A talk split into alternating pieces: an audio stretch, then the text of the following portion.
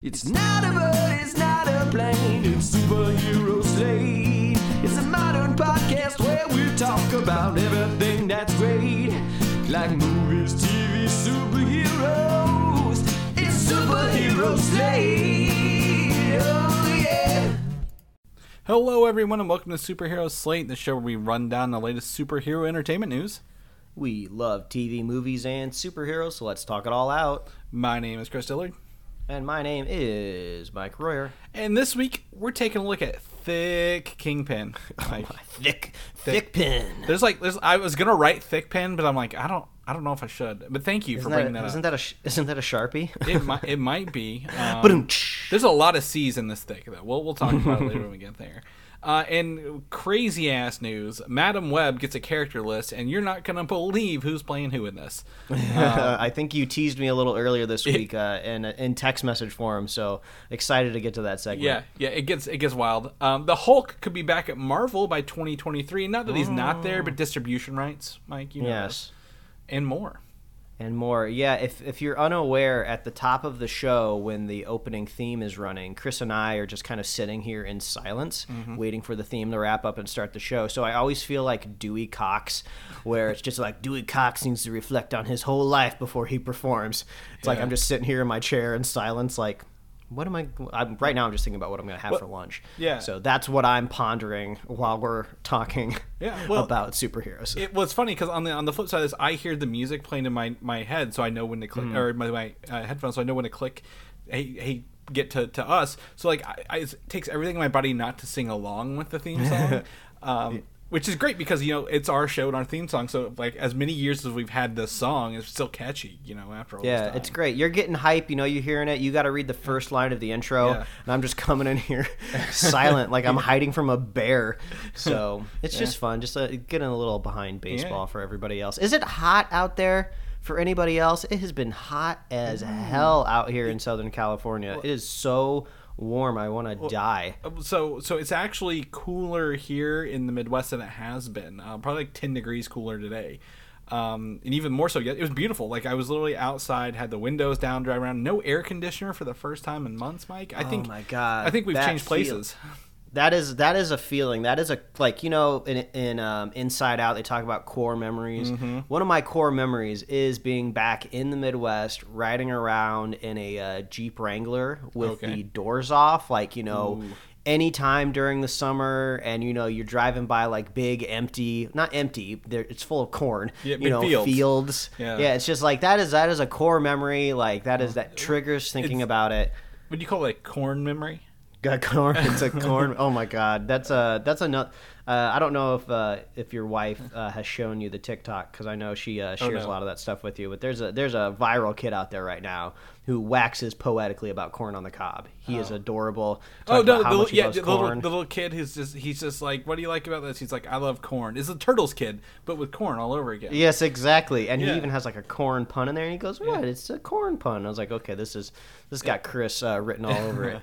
Yeah. Well, But yeah, you know, co- corn, core memories. It's hot. We are approaching uh, hurricane season on the East Coast and then fire season on the West Coast. So stay safe, everybody out there. Uh, You either need water or you're getting too much of it soon. So that's what's about to go down. I had some rain this morning. Uh, uh, ruined my day plans, but you know that's fine. We have a little rain. It's nice out. You know, um, getting getting my grass green. As, a lawn owner, I'm very very proud of my grass. Mm-hmm. so it's time for that. But I was gonna, I was setting this corn pun up to, to go into my first topic here because Yeah. literally I've been talking to you about corn in the past 24 hours. Um, popcorn, that is. Um, my wife and I took an impromptu trip to, I believe it was uh, Walmart yesterday, um, and I was like, you know what, we, this weekend we have no plans. Um, you know, for those who may not, I started a new job, so I'm like, I need to unwind a little bit this week. Uh, so I was like, let's watch some movies, catch up on some stuff we've not been able to do. Let's go grab some popcorn, and by God, the amount of choices in the popcorn aisle just they're paralyzing. They're paralyzing. Um, I went with the Act Two popcorn, Mike, um, simply because it is movie theater focused in its name and branding. So very much so. But like we have extra butter. Su- what was it? Supreme butter I shared with you. It's like the most buttery popcorn. Like it's more butter than popcorn. Oh, I'm pulling up the visual aid right now. Yeah. Chris often, we often share pictures of snacks. That's what we do. It's what our relationship is founded on. Yes. Uh, we got Act Two Extreme Butter, spelled with an butter. X at the beginning. Act Yes. Two Butter Lovers. Butter Lovers. So not yeah. entirely sure what the difference between Extreme Butter and Butter Well, Lovers I will is. tell you the the extreme butter is like almost like it is gooey almost, but it's, it's like that nice gooey butter. It's the way we like it. Uh, Yeah. Kettle corn, solid dad corn, Yeah, uh, yeah. buttery kettle corn, which is like the next level. That's if your dad is a little bit more adventurous. Yeah, yeah. That's like you got- you gotta gotta cross lines with the buttery kettle. corn. yes, and then you got some uh, little powders here: the nacho cheddar, white cheddar, garlic parmesan. Now, I have to say, I've never thought about putting those seasonings on top of the microwave popcorn. Like Yeah. I've put it on, like you know, kind of like stovetop pop. So how did that go with uh, Mm-hmm. So- this already extreme butter? So I did extreme butter with the white uh, white cheddar. Um, uh, fuck, that sounds good. Seasoning. It was really Pardon- good. pardon my language. yeah, yeah, it was really good. Um, so uh, the thing about these uh, Kernel Season's flavorings, I think there's like eight or nine of them here, and I, I showed Mike. I'm like, I'm paralyzed here. I don't know which ones to get. Uh, that thing comes out like a like a like it's not like a s- small drizzle. Like that powder comes out of that container like it's nobody's business. So it was a little over seasoned, but like it was still good. Like right, it, it, it hit the gooiness and dried it up a bit, so it was like very palatable. Um, flavor with the butter. Um, I've not done the other ones yet. My wife really wanted the garlic parmesan. I'm like, that is a bold move um, from anyone involved. And uh, nacho cheddar I think is a solid choice. But there's also two other flavors of Act Two I did not get. There is just a regular um, home style popcorn, which is that one you're talking about, Mike. No flavor added to it, just standard. And um, I forget what the other one was, but there's a, a but they both came in like 12 boxes of 12. I'm like, that's a lot of popcorn uh, to be to be eaten here. So my question for everyone else is, what do you like popcorn with? I, I would love to get an actual popcorn maker, Mike, that has like the little thing you put the kernels in, a Yeah. little oil. I mean that, that that's so that's the way to go. I mean, I know we talked about it. Oh God, I, I feel like it was just the other month, but no, we've been in and out of a pandemic for two years now. Two- yeah. in in the in the middle, the core of the pandemic, the wife and I were craving real, authentic movie Yeah. theater popcorn. So we went all out. We did the research. We went on Amazon. We bought the same components the movie theater bought, and then we made it at home, and it tasted exactly like it. There's no secret sauce that's happening there. And I almost thought there would be like that psychological gap, right? Of just like, Hmm. oh no, I have to eat it in a movie theater kind of to get that extra, you know, nostalgic feeling. No, popcorn at the movie theater tastes so good, it transcends any sort of locational uh, bias, right? So you can eat it anywhere. Oh, yeah. So I would recommend getting getting like the the Yeah. the OG authentic ingredients. Yeah, and, and and I and I totally agree, and I think this is great because it gives me a quick variety on like on the fly, right? Like, Mm-hmm. oh, I, I can do like two minutes, two minutes fifteen seconds, have this up going, dump it in my bowl, and be watching my movie. Because um, we're we'll talk about the movies I watch, but like, um, the the you may know this, Mike. Living with someone, if you have a bowl of popcorn, it goes away a lot quicker when there's two people Mm-hmm. going at it rather than one. So I had to get up and make another bo- bag of popcorn uh, in this in, in this first movie. But like, if anyone else has any recommendations on brands, flavors, styles, anything you do with your popcorn to spice it up a little bit, let me know. Let us know because a we're snackies, right? We love our snacks, and if it's got a good gimmick, I'll try it. I will try Uh, it through and through. Oh man, I just I, I hopped on Amazon for a second. I looked no. up popcorn machines. Yeah. There is n- there is zero lack of popcorn machines. You know, sometimes when you go on Amazon and you look something up, you see like the same variation over and over again with just a different logo slapped onto it. Like Mm-hmm. Oh, yeah. there is just the the economy around buying popcorn machines Oh, is lucrative. So, wow. So like I like the idea that uh, you probably seen the tall ones, right? That have the wheels Mm-hmm. or whatever. I, I never move it around, but it's got storage under it, which I really enjoy. You know, for stuff like that. Mm-hmm. Or I'm also looking like, hey, um, do I want to get one of those snack display things and get one of the, the tabletop ones? All right, with the the that, that Oh, you put the stuff in. So this sits on top of this. Um, I don't want the fancy newer ones. I don't want the hot air poppers. I don't want any of that stuff. I want the authentic, you know, 1950s looking thing. I'm playing Let's All Go to the Lobby while I'm making this kind of thing, right? Like I really want to get into that. So I think I'm looking actually here. I think I'm looking at like an authentic popcorn maker in a sense of like it's stainless steel and looks like it would be mm. behind a counter. And I mean, it for the price like 340 bucks. It obviously not a cheap appliance by any No. means, but for something that you would see like it at like an AMC or a Cinemark, I feel like that's Is, a good is it deal. the Great Northern one? And it's an it's an old it's an old you know with an e to make it sound Oh, yeah, fancy an oldie. oldie Yeah. an oldie midway commercial popcorn machine. Wow. Yeah, the commercial ones are, are nice, but yeah, I, I'm. This is something to look at. We, we love talking snacks. I love talking popcorn because I got to sit down and watch not one but two movies this weekend, Mike. In a twist of fate here, I was able to watch movie more movies than you for once. Um, yes, and this is where I flash the double red exclamation mark emoji Yeah. and pray, uh, pun intended, that you do not uh, spoil any of these movies for me yet because I haven't watched them. I will not spoil them. So first and foremost, I gotta watch Prey. It's been on Hulu for a week now. If you don't know, Mike, you may know this. This is a Predator movie. Um, it is in the Predator franchise, directed by Dan Trachtenberg of Ten Cloverfield uh, Lane fame.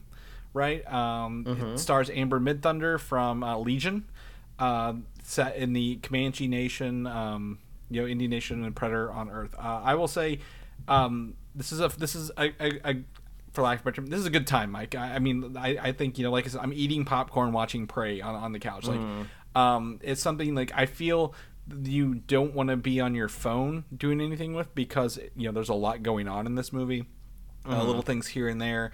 Uh, it's all about hunting. It's all about nature. Uh, it I, it, it's very enthralling in, in how this movie operates and i think is very true to the predator franchise at least the initial predator franchise right?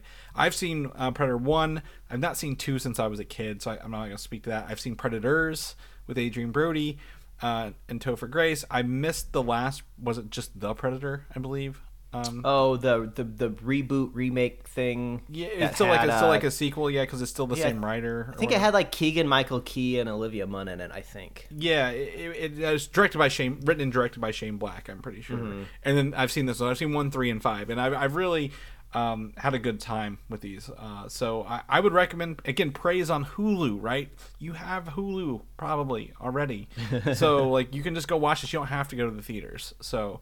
Um, very very thrilled for that mike also expands the predator mythos a little bit um, I, I recommend it uh, the other movie i was able to catch is still in theaters called bullet train um, Oh, Brad I want to see this. I want to see this so bad. It feels it feels nostalgic in a way, Mm-hmm. right? Of a summer blockbuster hitting theaters that you had no idea existed until you saw the first trailer. Yeah. Because everything now is so franchise based. You know, love it or hate it, it's just how it is. So you know the movie's coming years in advance. I had no idea this was happening. So this is this would be hilarious if this is where you turn and say, "Don't go watch it because it's bad." After Yeah. I just waxed poetically about it. But So- what did you think, Chris? this is like you say blockbuster film right this is something i really enjoy I, i'm uh, i'm going to put the preface of there don't if if you have to wait till you watch it at home put your phone away because this movie comes at you like a bullet train fast and like furious you, are you writing the movie poster over there? Oh yeah, hundred percent.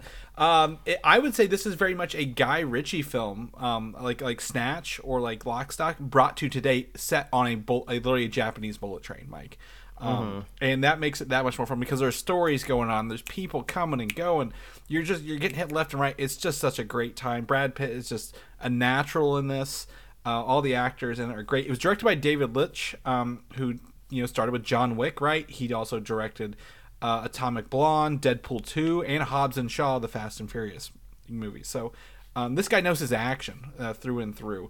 Um, I, I, I think what I really enjoyed about this is again is all the actors, but I will give you know even though we we give Sony hell for all their movies, um, the actor or the, I guess the musician Bad Bunny is in this, right? Um, he does a amazing job in his role, Mike, as as the character you, you're introduced to him in here. So. Uh, Isn't wasn't he rumored to do something Marvel or DC Well, it, it, it was Sony. It was the El Muerto, uh, the Spider-Man. Oh, yeah, spin-off. that's right. So, Mhm. e- like, even though I don't like Sony, he is a great actor, and he's just such a fun time to watch in this. Um, but it, it is just um, it, it's it's very fun, very very exciting, very action filled. A lot of stuff going on here. Uh, love all the characters going on, and um, you know, uh, I, I can't say I, I'm trying not to. Uh, there's not really a way to spoil this, but it is just uh, a lot going on, and you, and you don't know what happens until the end, and it's really fun. So, I, if you get a chance to see Bullet Train in theaters, I recommend it. if you have to wait till home, again, put your phone down because you're going to want to catch everything going on in here because everything is relevant to the story as it moves through it. So, um, kudos to that. Uh, now the other thing I, I, I, didn't get to watch was actually on my list, Mike. Here uh, is is the movie you got to watch. So tell us a little bit more about what you got to see this weekend and where we can find it at. Yes, the film is uh, brilliantly titled Shark Side of the Moon. If you're mm-hmm. familiar with the studio The Asylum, who has brought you such films as Sharknado and any other film where two giant animals fight each other, uh, you'll be able to sit down and watch the new film Shark Side of the Moon on Tubi which, if you're not familiar, it's a free ad supported streaming service that you don't even need to make an account for. Like, you just download the app and you just mm-hmm. search Shark, Shark Side of the Moon and you can just start watching it. Uh, soundboarding this mainly because uh, I have two really close friends by the name of Ryan Ebert and Anna Rasmussen that wrote the film. Uh, they've uh, written other Asylum movies before, so they're close friends. So it was fun. They've been uh, they've been promoting it all week on their social media accounts and it so it's just i feel like i've i've, I've been in the shark side of the moon influencing sphere uh, in in my uh, local uh, kind of social media group. So it's been kind of fun uh, getting hyped for it. It's just it's the perfect type of film. It's exactly what you think the title is shark side of the moon. You're gonna go in have some beer have some pizza hang out with friends while you watch it, it it's just it's a it's a, it's a hilarious time uh, seeing sharks put on the other side of the moon. Well, I guess the dark side of the moon, right? But it's technically now the shark side of the moon. But if you're just looking for a dumb fun time, go yeah. check it out. Uh, I have friends that would really truly appreciate it. It's silly, it's goofy, uh, it, it's a great time. Uh, I, I love seeing the special effects, right?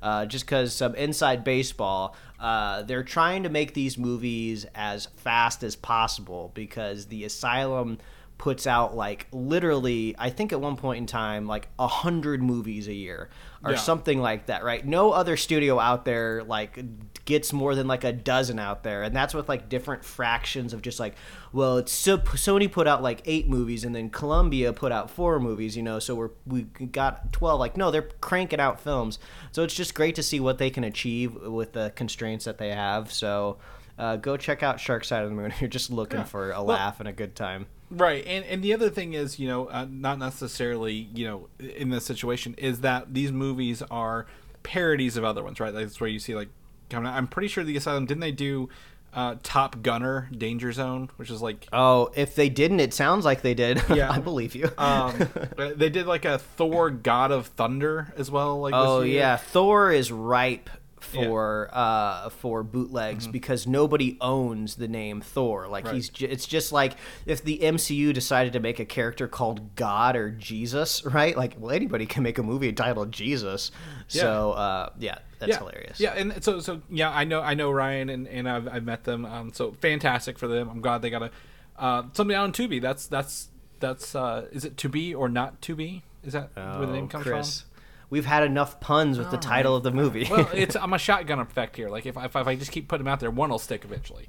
Um, but yes, Shark Side of the Moon, a pun in and of itself of Dark Side of the Moon. Guys, check it out. It's on Tubi. Uh, like Mike said, free app. He even tested it while we were on the call earlier. He's like, I don't need to even log in. It's just watch it right yeah. here. So awesome. Let's jump into the, the, the main. I think this is probably maybe the main story this week, um, mm-hmm. and, and, it's going to require some talking up top. But I think is one of the most uh, interesting things here because, as Mike says, literally every week, every week, Mike, what do you say on the show? well, I, I, wish I could uh, hire a lawyer to tell us what's going on in, in like, these yes. contracts. It's like, what, wait, what do I say? Yeah, yeah. Is this about the Is this about the Teenage Mutant Ninja Turtle movie yes. that Michael Bay never made the third one? Yeah, the third one that you keep. Uh, he's he's out there lobbying. He's got he's got at least uh, you know five signatures on Change.org for TMNT three. Yeah, um, they're all mine. But the Hulk, the Hulk um, has distribution rights with uh, Universal and Marvel, right? This is why you don't see the Hulk in Disney Plus. This is why you don't see it um, usually in box sets, or you know, mm-hmm. if it's mm-hmm. released, it's it's not released with the same look as all the other Marvel movies. I believe they've they've made a couple. Um, you know, deals to include it in like the Phase One box set or the, like the whole Infinity Saga sets, but it's very rarely do you see this movie um, get the same treatment the Marvel sets because Universal has the distribution rights. So uh, when an article or I guess um, our news popped up earlier this week that someone has found evidence from old SEC filings that point to Universal's Hulk distribution agreement ending in June of 2023. Well, my ears perked up, and I had to send this Yes. to you. Yes. right yes. away. Yes. Yes. This is my favorite kind of news. I love it when we talk about this stuff on the show because it's like the truth or the secret, like hiding in plain sight. And it's always so funny because there is like an unlimited amount of MCU Marvel fans out there, right? Yes. But just nobody happened to kind of like look in this specific direction. So I just I just love out that like a corporation can put as much secrecy as they want into something, but eventually some sort of legal action has to happen, right? You know, like the day before the Comic Con announcement this year, a mm-hmm. lot of those titles were the copyrights were like registered over in like the UK or something Yes. like that, and that's how we picked that up. Yep. So I just love it when this is how the tidbits fall. It's almost kind of similar to how we get leaks of stuff when it comes out as a toy, right? It's just Oh, yeah. like these Yeah, companies get so big and like the machine to make these movies becomes so large that you just can't you just can't survey every little nook and Right. cranny. And then Yeah. that's where the rats sneak in. Right, and I guess the other part of this is you know what what makes me hurt the most is looking at this is um just to kind of read here universal has agreed to distribute marvel's film the incredible hulk and sequels on essentially the same terms and those which paramount has agreed to distribute other films. Paramount has done like every other film up until what the avengers? I think it was shared avengers disney right? Whenever disney bought them after that paramount was done.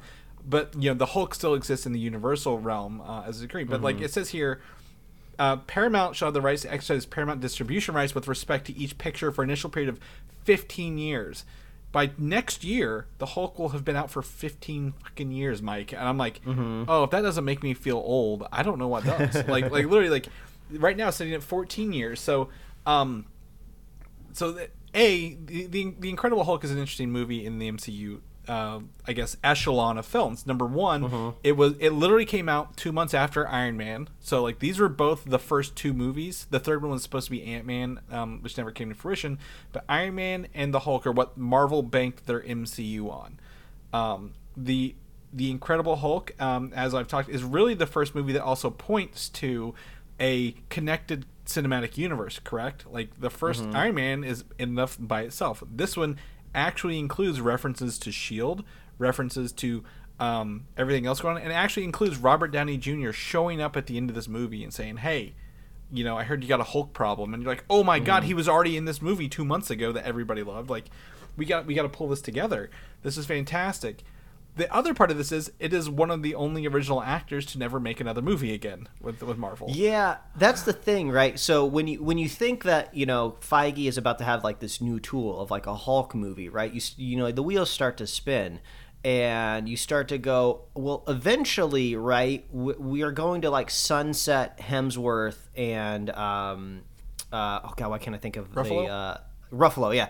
We, we got to eventually these actors are going to want to retire, go on and do something else, or at least minimize their roles. We, we got to like send their characters off into the sunset in some way, right? And you don't want the Hulk to do, to do that in like you know a streaming series or at least like a team up movie, right? Right, You know, where you his name's not even in it. yeah, you want his name on the title.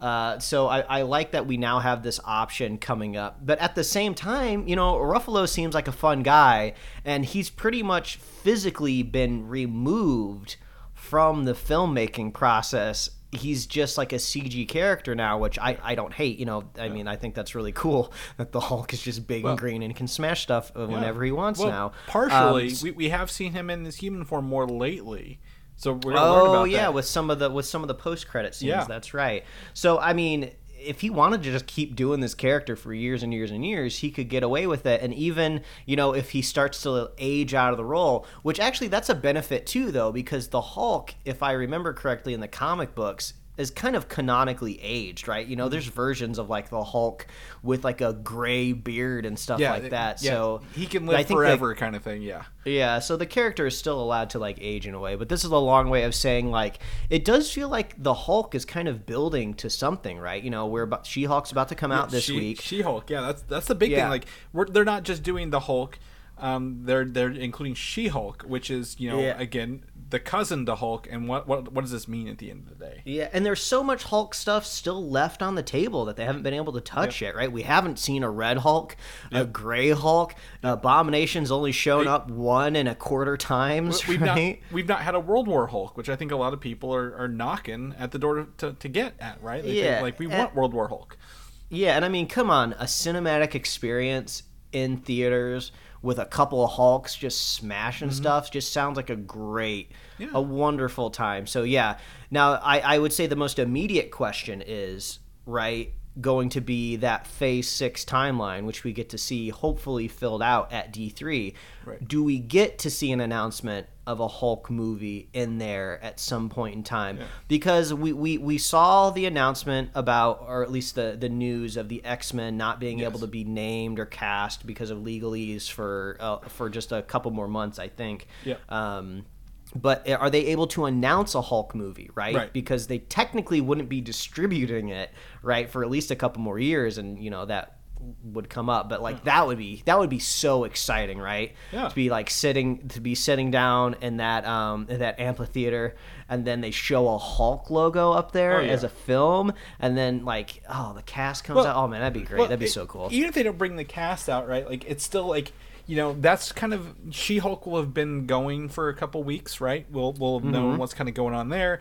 They bring out, hey, we're gonna do for for this is just rumor, a World War Hulk movie, right, or something like that. Planet Hulk, uh, and we get She-Hulk and Hulk in a movie. Like you know they're bringing um, Tatiana Maslany's character into a bigger Hulk role. Um, what I would love to see from this is you know a version the maestro version of the hulk you're familiar with him the the one who's bald and has the big beard that you were talking of? Oh yeah yeah yeah yeah. so there's that. Again you mentioned red hulk. You mentioned you know he's got a son Skaar who, who's also a hulk right? So um you know we again i don't think she-hulk is included in these rights when they talk about the hulk rights just the incredible hulk in sequels. So I, again, I, I'm going to lean that they're probably not going to announce a Hulk movie. I don't know how announcements affect you know contractual rights. That's why we wish we had a lawyer at this point in our, our tenure. But it would be fantastic to see this kind of build off because again, he was a huge part in Ragnarok, right? Like other than, um, well, after the Avengers, he didn't show up until Avengers two, uh, and then uh, he didn't show up again until Ragnarok, right? So like the Hulk has kind of been sidelined for a lot of the MCU um, Yep. since that thing. He, he was huge during Infinity War, um, right? That that was that was uh, not Infinity War, Endgame, right? As Professor Hulk, but you know we can only have so much fun with a Professor Hulk. Like wh- How- where's, where's the Rage Monster at? how do we realistically get the Hulk in a 1920s gangster suit? Uh, how, do, how do we make that happen?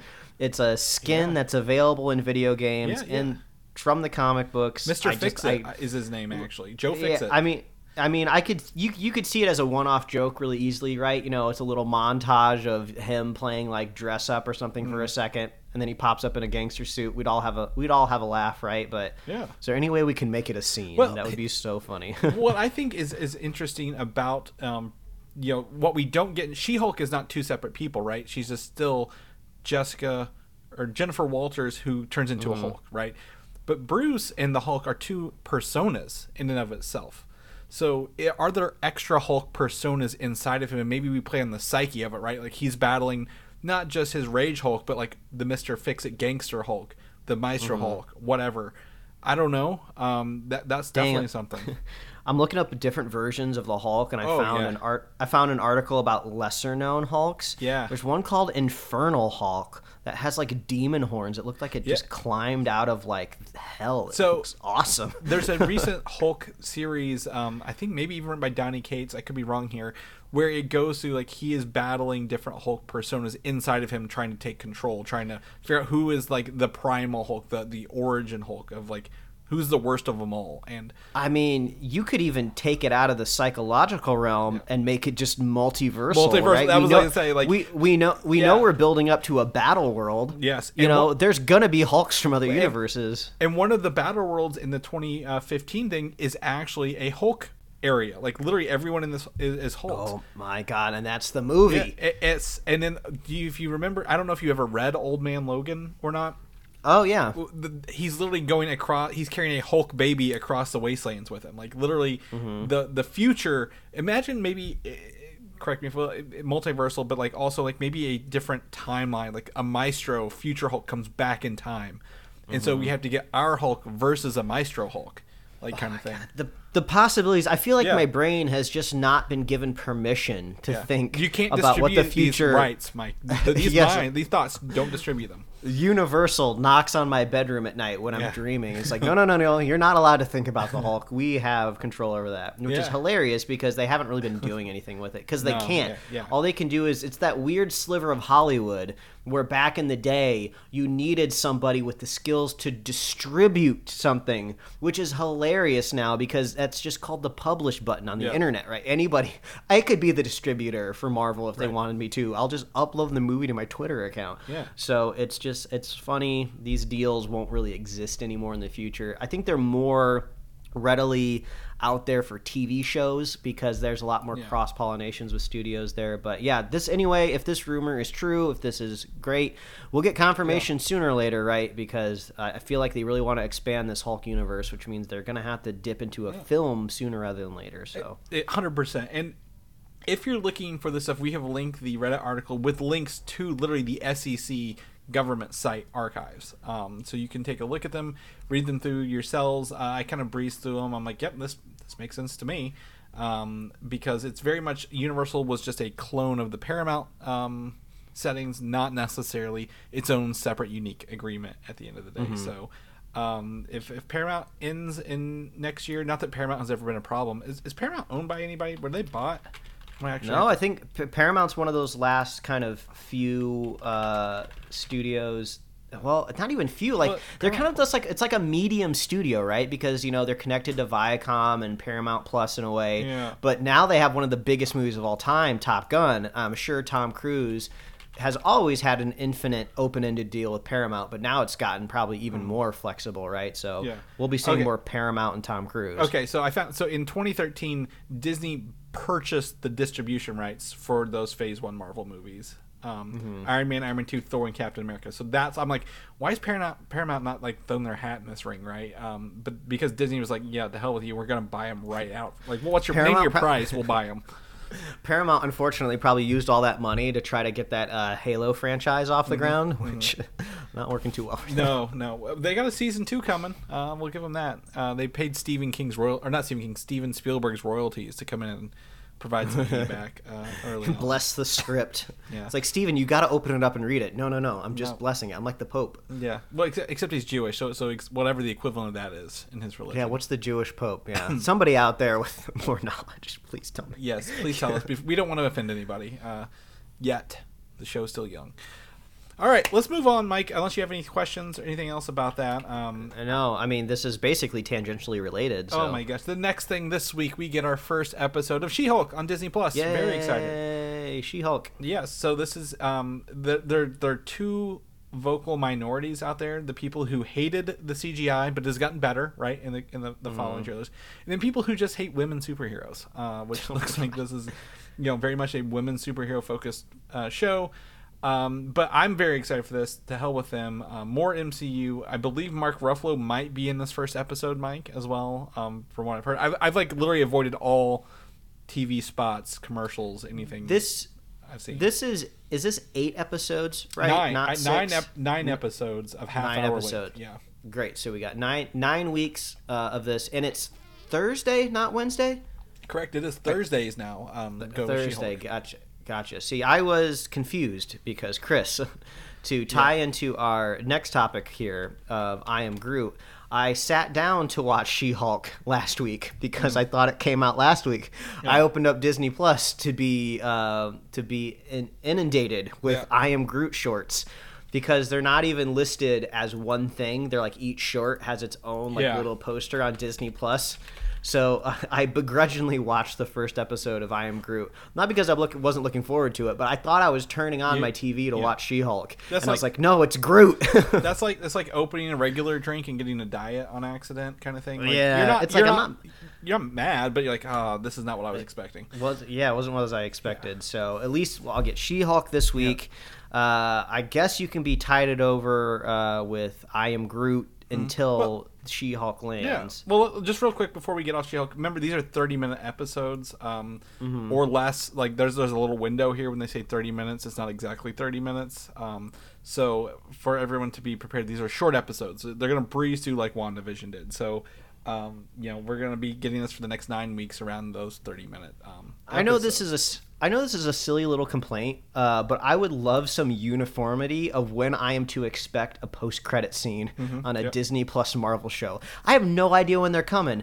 I thought it was I thought we were only going to be seeing them at the end of the last episode, and then they started to creep in earlier. Yeah. and then sometimes they're there, sometimes they're not. Can, it's can just like confusing. a like a, like you know how they have like those warnings at the beginning of an episode? Warning: there is a post credit scene at the end of this episode. Do not turn. it. Yeah.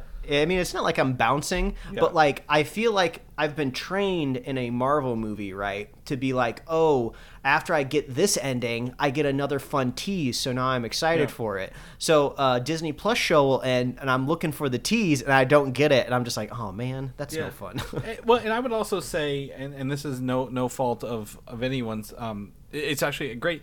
These Disney Plus shows have longer credits because they credit literally every different language, right? Every region this is in in one Mm-hmm. show. So.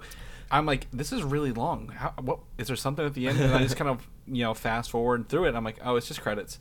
Um, Yeah, and it's that's just fine. great, great, great for people to, you know, I want them to be credited, but I'm like, oh, this is not what I was expecting along the way. and then so. it, and then it's even a little extra confusing because I watch a lot of TV and there's already built-in TV kind of language to where TV was kind of doing post-credit scenes before movies ever did. They were called stingers. Mm-hmm. It was where you would wrap up like your story, then you would throw a little stinger at the end of your episode to get people to tune in next week. And that's that's essentially what a post-credit scene is. So it's like sometimes there is a stinger, sometimes there isn't. It's just confusing. That's Right. all. Just just give me the proper expectations, and, please. And I would also say, you know, um, they they do the trailer for the next episode the next day, right on Disney Plus now. Like you don't get to see that trailer for the next one until like the next day. Um, so I, I wish that was kind of tagged on the end of the, the, the episode myself, but we'll see how She-Hulk does. Um, we've not really had a straight comedy series right yet. This is a new genre for for the MCU Disney Plus shows. Um, with you know a similar episode count of WandaVision, so um, I mean, Iron Fist was pretty funny, but for a different reason. Don't even know if it was funny. But that's also Netflix. I blame somebody else for that entirely. Anyway, speaking of funny shows, I Am Groot was out this week, Mike, uh, as you mentioned. And th- these are interesting because I watched them out of order. Um, because one of these shorts is literally in between Guardians 1 and Guardians 2. And that's called Groot's First Steps, which I should have known. But that's not the first one they showed me. Um, The and- first one is like where it's the creatures that live under the rock, right? Well, if you click on it, yes. one? That's not number one. The number one one is because you've only seen one of these five, right? Yeah, I've just I've just seen the, The- one where he plays God. Yeah, so literally the first one chronologically is him in his cup after dancing at the end of Guardians 1, that Oh, that version okay. of Groot, and then he gets, you know, taken care of by these machines and becomes a Groot that we know. So what what is that journey for him to get out of the the pot into onto his feet? Uh, kind of thing. So I need to go watch that one. I mean, It I doesn't did- matter. only- They're shorts, but like it, it's still just chronologically yeah, that way. I, I've still I've not really been able to pivot my brain into shorts on Disney. I mean, I get it. I love shorts, but I feel like I've always been spoon spoon fed them right, Mm-hmm. like in front of a movie where I didn't really have a choice. And I've always enjoyed them, but I've just never really seeked them out. Yeah. Uh, the other week we did watch a couple of the Baymax shorts, Mm-hmm. which was interesting because I haven't engaged with Big Hero Six in years, right? Like since the movie came out. So like I was like, "Eh, do I even want to watch these anymore? Yeah. And then I was like, oh no. I remember Baymax is a wonderful character. Yeah. He's a goofy idiot, and I love it. So uh, the Baymax shorts, I could recommend those. I Hmm. haven't watched them all yet, but they're they're just nice little contained stories. They're just they're just nice. Disney does uh, one of my favorites. There was a Mickey Mouse um, shorts they showed at Disney World, and then they also put them on Disney Plus and YouTube. Um, I, I Mm-hmm. think like five seasons worth. Like these are award-winning shorts, right? Mm-hmm. Um, I I love Disney short. Like the way they they do those mini. I wouldn't say like they're like Looney Tune length, but like they're not Mm-hmm. as zany as Looney Tunes. I actually really enjoy them, and, and the Groot ones, I thoroughly enjoy how beautiful these things are. And like you mentioned that first episode that you watched, right? That we've seen where he's like fighting, uh, I guess, little aphids or whatever. Yeah. Um, he's like feeding them, and they're like fighting him. Is is really funny because like it, it shows like he's a little bitty dude to begin with, and then he's like these are even littler than him. Uh, and what's that look like? So I think it's a beautiful series. Have you um have you seen uh, all of the shorts? yes, I have. I yeah, we watched the under twenty minutes to watch them all. Do are they all computer generated or they're all any this. like they're all no, they're all this way. Um, Okay, I wasn't I wasn't sure if any live action characters kind of well, popped their head at any there point in time. are there. Yes, yes, there is. Okay. So you Great. will get more than just Groot. Um, Okay. So, um, so the very last one, and just so you watch them, is called Groot's Magnum Opus.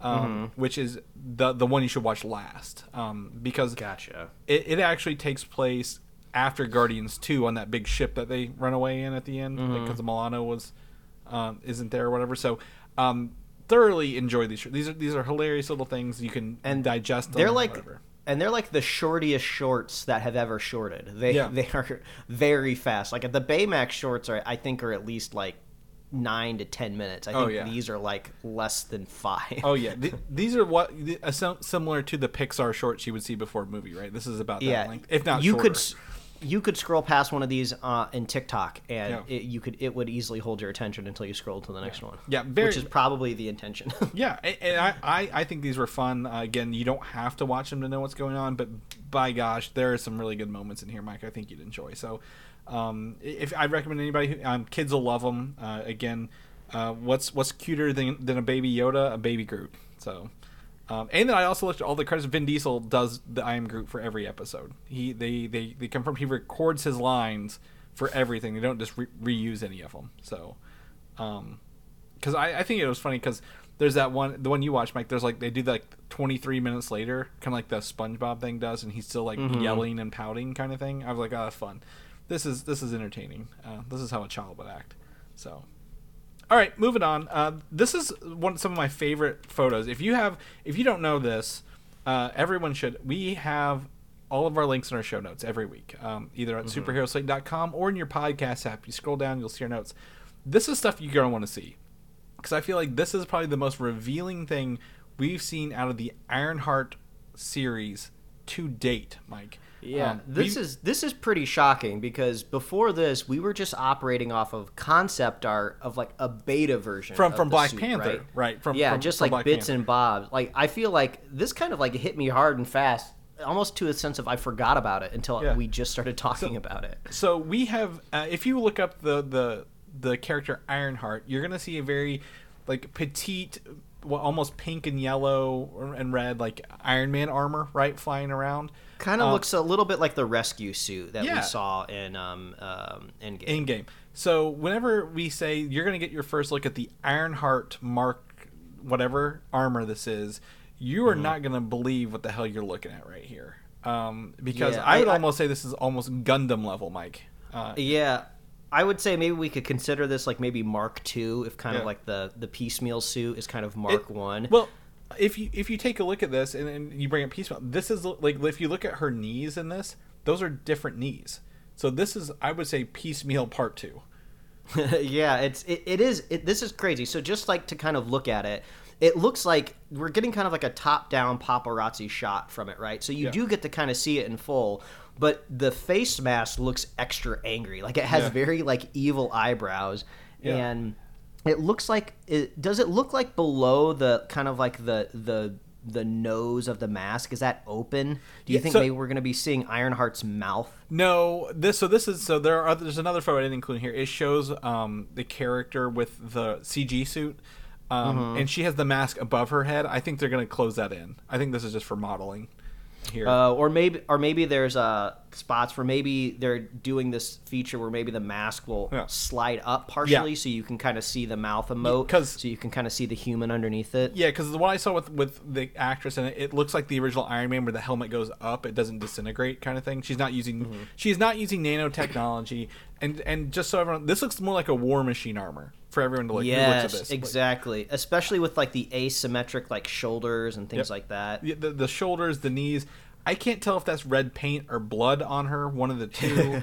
um, the, the foot looks like paint, but like the chest looks like blood liquid, right? Like kind of things. Yeah. She's got a big I'm- gun on her right wrist. Is that a shield, uh, like a America painted shield on her left wrist there, a little bit, or is that just yeah, red blue? yeah, maybe slightly. I do see a tinge of blue. It's hard to say if this is a gun or if Yeah. it's maybe like a laser beam that might be maybe a little bit more kid Mm-hmm. friendly on a Disney Plus show. Um, it's hard to say. The suit looks rad. It looks totally drastically different from what we see in the comic books, but Oh. Yeah. I, I wouldn't be surprised if they if they pivot pretty far from the comics because I never engaged in, in, in any of the um, any of the story that already exists. But what I've been seeing out there online is that it's not necessarily that the character is bad, but I guess just the stories have not been super engaging. So I've actually seen a lot of positive feedback from the internet where they're just like we're we're excited to see them almost improve upon what the comics started off. So I don't know if like the storylines improve over time if you're reading like an Well, issue or a trade. I would also uh, but it's Well, I was gonna say, like her story involves Iron Man, you know, 3D, like kind of guiding her, like a like a like uh, a hologram of Iron Man, like Tony Stark Mm-hmm. is guiding her. In this, it sounds like her origin is Wakanda based, right, rather than actual Iron Man based. So I I believe they're pivoting quite quite hard for this. yeah. I I wonder if maybe because i if this is kind of like Wakanda en route, right? If she does need like a mentor in a way that is connected in some way to Tony, what if it's like Jarvis, right? Mm-hmm. You know, oh, slash Vision. Like they were trying to like you know mechanically like remove that Infinity Stone from Vision. You know, maybe they were like downloading a copy of his brain, or maybe they have some something there, right, where Yeah. they have a little bit of Jarvis in her suit, and that you know they can you know And- sync up there. That would be fun. I mean, we we all love Paul Bettany in any any way we can get him. Right, and and what we know from again Wakanda is they are a nation who's mostly ready for war at any given moment. Right, they're more brutal, Mm-hmm. a little more, I guess, I guess ferocious in, in what they're doing. Right, whereas Iron Man is like, I want to make a shield around the world. They're more like, I want to make a sword for the world. Um, Mm-hmm. And this looks like a very much a battle ready suit. Like uh, she's about she's about ready to go ham on somebody in the streets in this suit. Yeah, um, and, and and it and is it this person in a red cloak Yes. and a pistol? so the next picture we get is actor Anthony Ramos uh, in his role confirming the Hood is the villain for this, and we've talked about the Hood before, Mike. I don't know if you remember what the Hood does. of course I don't. Of course I don't remember. Yeah. So the Hood literally he just has a magic red hood that is empowered him, I believe, by Dormammu himself. Um, so he's not just firing a regular gun; like he, he's able to do magic stuff with this. He's a little more impervious. He's not just a dude with a gun, but like this is if you Google the Hood Marvel Mike right now, tell me if this does not look exactly like him. Um, Mm-hmm. I mean, along the way.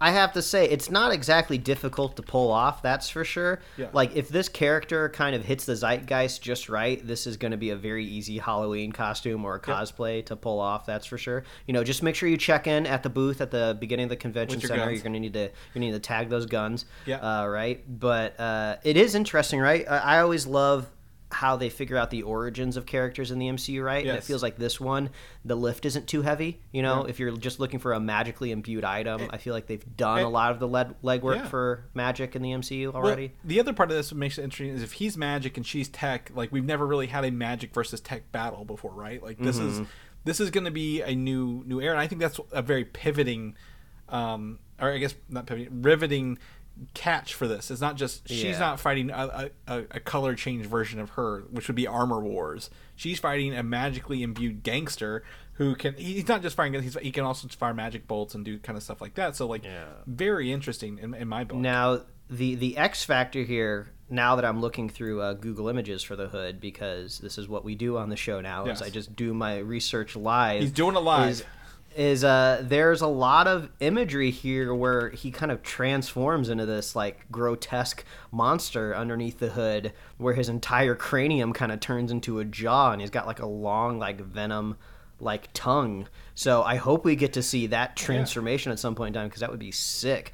Yeah. Uh, it looks really cool. But yeah, I wonder if this is going to be a main antagonist. How long will the, the Oh. hood stick around? Will they translate to other movies or shows into the future? We well, shall see. Here, here's the thing I didn't add until today, Mike, because this is a rumor, um, very, very new rumor based on filming, is that that the Hood will be also empowered or trained or given this by Agatha Harkness, who we know is getting a show later on in Disney Plus. Hmm. I mean, she's got a she's got an axe to grind, right? I don't remember if it was you that told me or if maybe I saw it out there online. But you know, if the Scarlet Witch is indeed incapacitated or vanished, you know, the spell theoretically on Agatha should be lifted, right? Yep. Um, so she could be out there on a revenge tour, Yeah. uh, just uh, giving anything to anybody that has an axe to grind. you Right, know? and and she will be, I believe, the you know, if, if we're looking for evil magic items, she would be the person to go to, right? Like she would know Mm-hmm. evil magic items, um,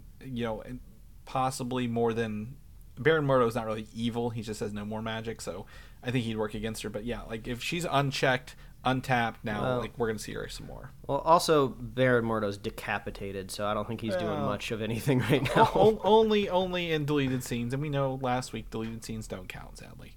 So Well, maybe maybe they magically preserved his head. You know, like Futurama, Yeah. put him in a jar. Well, they, they did with Ant Man in What If. Mm-hmm. Remember uh, the zombie? That's true. Ant-Man? That's true. Yeah, that's right. You are right. He was in a jar.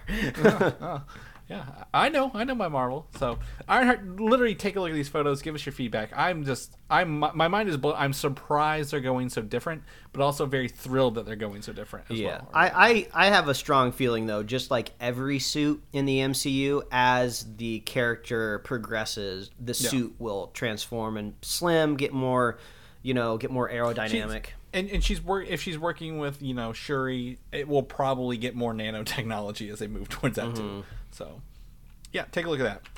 Uh, we know right now the Echo show is filming, and the newest photos show Vince D'Onofrio back on set as Kingpin to appease everyone who didn't like him in his, you know, uh, Hawaiian shirt. He is back in his classic white outfit, looking grumpy as hell. But man, did he bulk up for this role again? Um, this is this is your big boy Kingpin, Mike. This is this isn't your little guy Kingpin. This is your big boy Kingpin, and he's on a mission. It looks like. Yeah, I don't know if Vincent D'Onofrio. Uh, I don't remember what his hair situation was like before he started playing the Kingpin, but it must be nice to have a reason to have a bald head, right? Mm-hmm. Because you just like, oh, this is great. I just wake up every day, don't even need shampoo, Yeah. just rinse my scalp, and I'm I'm good to go. Yeah, the Uh, savings, uh, the savings. yeah. I think this is just a, a one more opportunity to put it out there in the world that Chris and I have two different prevailing theories Yes. with what happened to Kingpin after the Hawkeye series. Chris is under the notion that Echo has deafened the man Yep. uh, with a, a gunshot to his ears, uh, which poetically works with the story. Uh, I'm not saying it's a bad theory, but my theory is that uh, it was Daredevil that jumped down, that possibly kicked or knocked the gun away as it was firing, and Mm. maybe that's how we're introducing the character. Because Daredevil is Yeah. a man of Well- justice and law and Yeah. wouldn't just let Kingpin get murdered in the I, street. at the end of the day, I think we both agree, and this confirms he wasn't shot in the head. Uh, the, Yeah, They exactly. did not shoot dead. Kingpin. uh, he's not dead, and he doesn't have an eye patch, right? Uh, or like a Mm-hmm. uh, like any kind of maiming or scar. So I think we are both under that impression. Like what, either way it goes, he's he's obviously going to be back in this. He's going to be in Kingpin or Daredevil, born again as Kingpin, um, a character that just keeps on giving here, right? Like, Also, fantastic. And just so everybody doesn't forget about my most favorite theory that I invented last week. Oh, God. This Kingpin, when he dreams, he dreams in Netflix Kingpin. He that is in Netflix. canon. He is dreaming Netflix TV shows. Mm-hmm.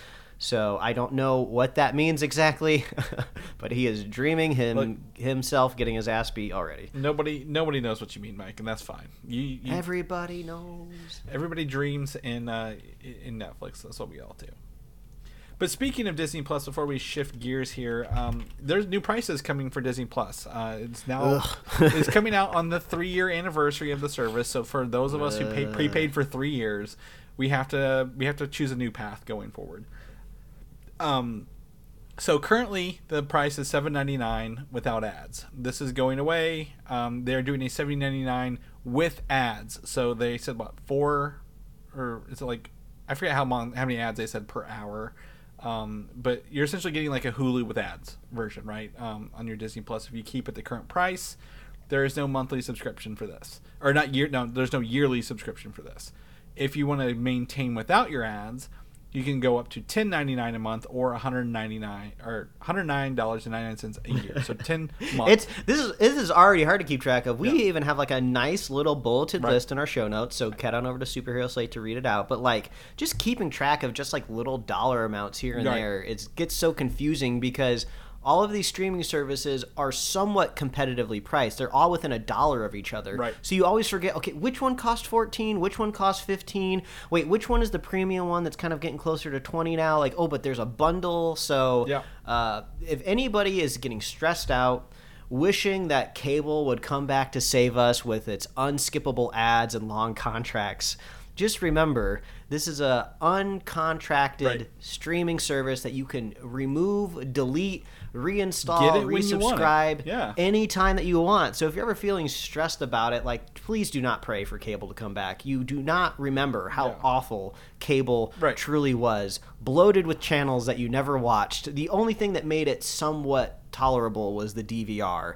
So just just don't please don't pray for it because it might come back and I hate it. I want it to die. Mm-hmm. The past, kill it.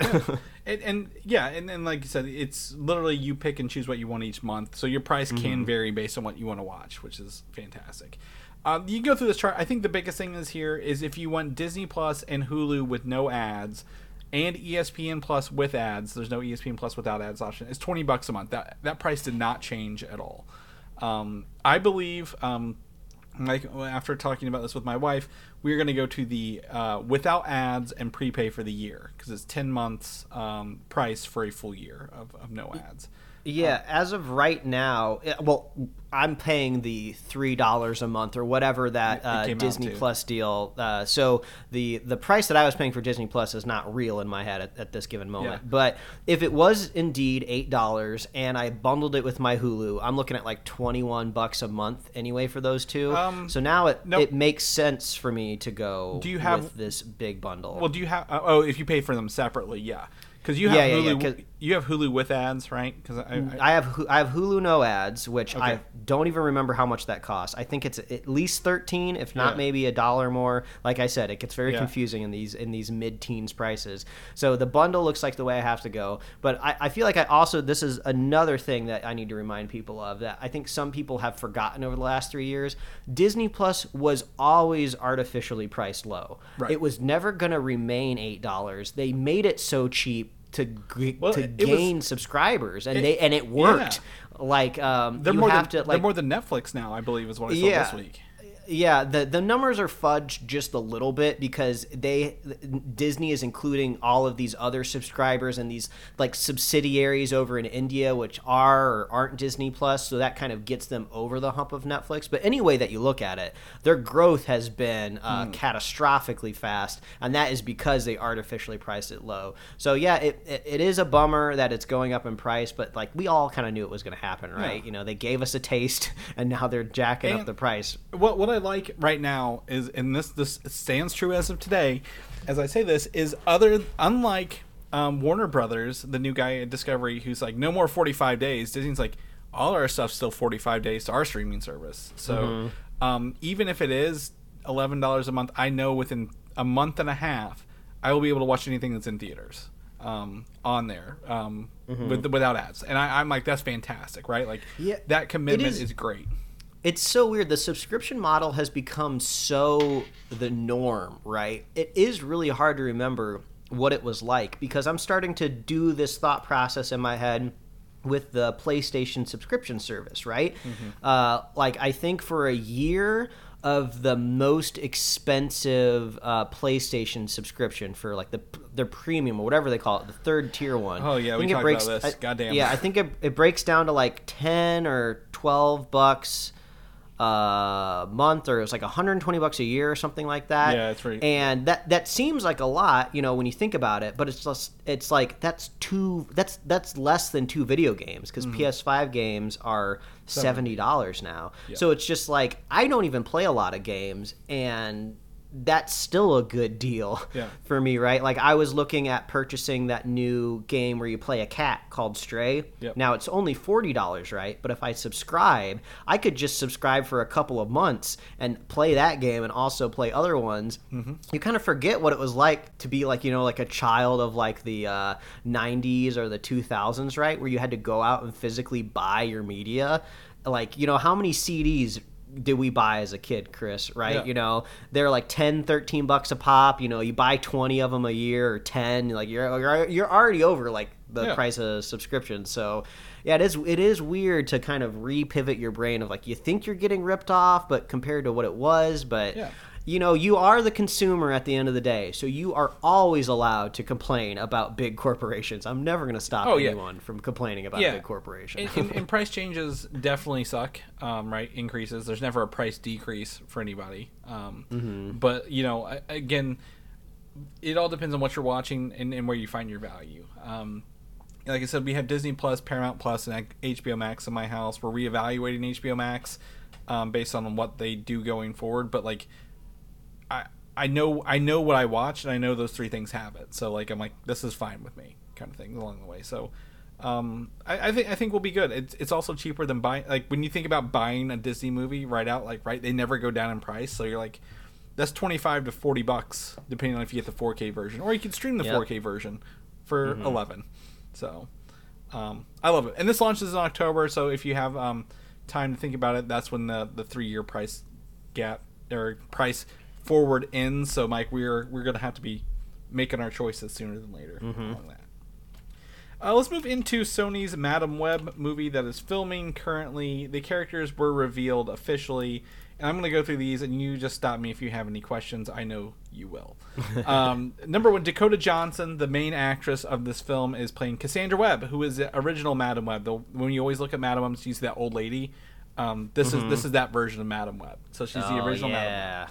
So they, uh, they sexified her out there, everybody. You don't Yeah. have to worry about any old ladies in your movie. That's right. Unless you know it's a a story being told backwards, one of the two. Um, Sydney Sweeney uh, is playing Julia Carpenter, who was a second Madame Web, uh, who was also known as a uh, Spider Woman in and of her own right in the comic books for a while. I'm excited to see Sydney Sweeney in something where she's kind of not playing a, a bratty teen. Mm-hmm. Uh, I think she has an, another like movie or series or something that's like on Amazon Prime that I haven't checked out. But we have seen her in this household from Euphoria and also White uh, the White Lotus, Yeah. and she's like she's like weirdly like cranking out like trophies and Emmy nominations and stuff for the roles that she's been doing. So I feel like there's a lot more to her than what we've been seeing. So I'm not saying she's about to get an Oscar-worthy performance in a Madame Web movie, but it will be interesting to see her in something else. Yeah, in, in a different role than what she's been in. So I, I think we'll be, um, yeah, seeing more of her uh, in, in these movies as well. Uh, actress Celeste O'Connor, who um, I believe she, she was one of the actresses in the new Ghostbusters Afterlife movie, is playing Mattie Franklin, uh, who was a '90s uh, Spider character uh, along the Okay. way. A little little unknown character. I didn't know her. Uh, Isabella Merced is playing Anya Corazón, who's known as Spider Girl in the comic books. So, Okay. um, very interesting there. Adam Scott, your guy, your man, Yeah, Mike. my Adam Scott my man. is playing Ben Parker, Uncle Ben, Ben. Parker. There it is. There it Yes. is. yeah, I, and I thought that would be the most surprising announcement here, Mike. Mm-hmm. But he's playing a younger Ben Parker, um, obviously before um, his death, uh, as you know, um, for for Peter Parker. But the biggest news is actress Emma Roberts is playing Mary Parker, who is the mother of Peter Parker, and in this she is a pregnant character. So we are in some sort of universe where the actual Spider-Man hasn't been born yet. It is set in the early 2000s. Uh, it's on the cusp of Spider-Man being born. So, it- God. is this a prequel to the Amazing Spider-Man? No, this makes me feel so old, Chris, right? I mean, uh, how often do we lament our age on this podcast? But A remember back in the day when there would be a, a prequel for a character and it would be set in like the 70s or the 80s, right? Because that's when the character would have to be canonically born. And now we're flashing back to the millennium for these characters. Oh my god, it makes me feel ancient. Oh. It's hilarious. Please feel free to laugh at me because you should not be thinking any observation I have about old age is unique. It's been around as long as humans have. Um, but it is it's interest. It, I'll give it this. As, as weird as I think this whole project is, at least it's interesting. There's something happening here that I haven't quite seen before. Um, I, I don't think really. I mean, they could be doing this whole like like cosmic reasoning behind all of these different Spider-Men and there you know there's going to be all of this like multiversal things happening right but the origin of P- Peter Parker and Spider-Man itself is not really supposed to be special like Peter Parker was never like destined for you know uh, for you know fame and superhero dumb and uh, Yeah. all of this responsibility right? He just a kid that happened to be bit by a spider. It was just happenstance. So this movie is kind of maybe suggesting that oh maybe it was destiny all along which Yeah. I'm not saying is bad. I'm sure that type of storyline crops up all the time in comic books and then disappears and then gets rewritten. Like I'm just trying to reframe myself as thinking these Sony movies are just weird offshoot comic book stories that I don't really have to take seriously but maybe I'll pick up in a bargain bin every once in a while to entertain myself Well, I- think the other thing is, I, I would say I agree with you. However, as we've seen recently, past ten years, into the Spider Verse, Miles Morales, Spider Man is, you know, it, it, the Spider Verse thing has grown right hugely mm-hmm. in the past ten years. So there's the idea that there are spider people and everything. I think you know, you said this is doing something different. Yes, this movie is doing something different. We've never seen female spider characters, right? We know Olivia mm-hmm. Wilde is working on a Spider Woman movie, but like to have four spider female characters in Oh. this movie is fantastic. Yeah, I for, I forgot about that, and w- and it would be weird, right? If there's not necessarily bad, but if you have all of these spider characters like in costume doing superhero stuff, and then Peter Parker is then later born in that universe and becomes Spider Man, because they wouldn't be the first spider character anymore. They would be like looking back in like their in like old newspapers and be like, oh no, there's been spider people all around all the time. So. Yeah. At, at least it's like at least my my interest is being jogged. It's just Yeah. it's a weird project. Uh, I love Adam Scott, so I'll see him in anything really. Um, so yeah, this is going to be weird. I I I, I guess we just have to assume that this is not like you know, uh, this feels like different universe, right? Like it has it written all over it. Like, is this in the Venom Morbius universe, just twenty years in the past? Like, it, it doesn't Let- really let- feel like it is. Let me put a, a, a- negative in, in your in your column for you here. Okay, you you want to poison me? Let's do it. I do.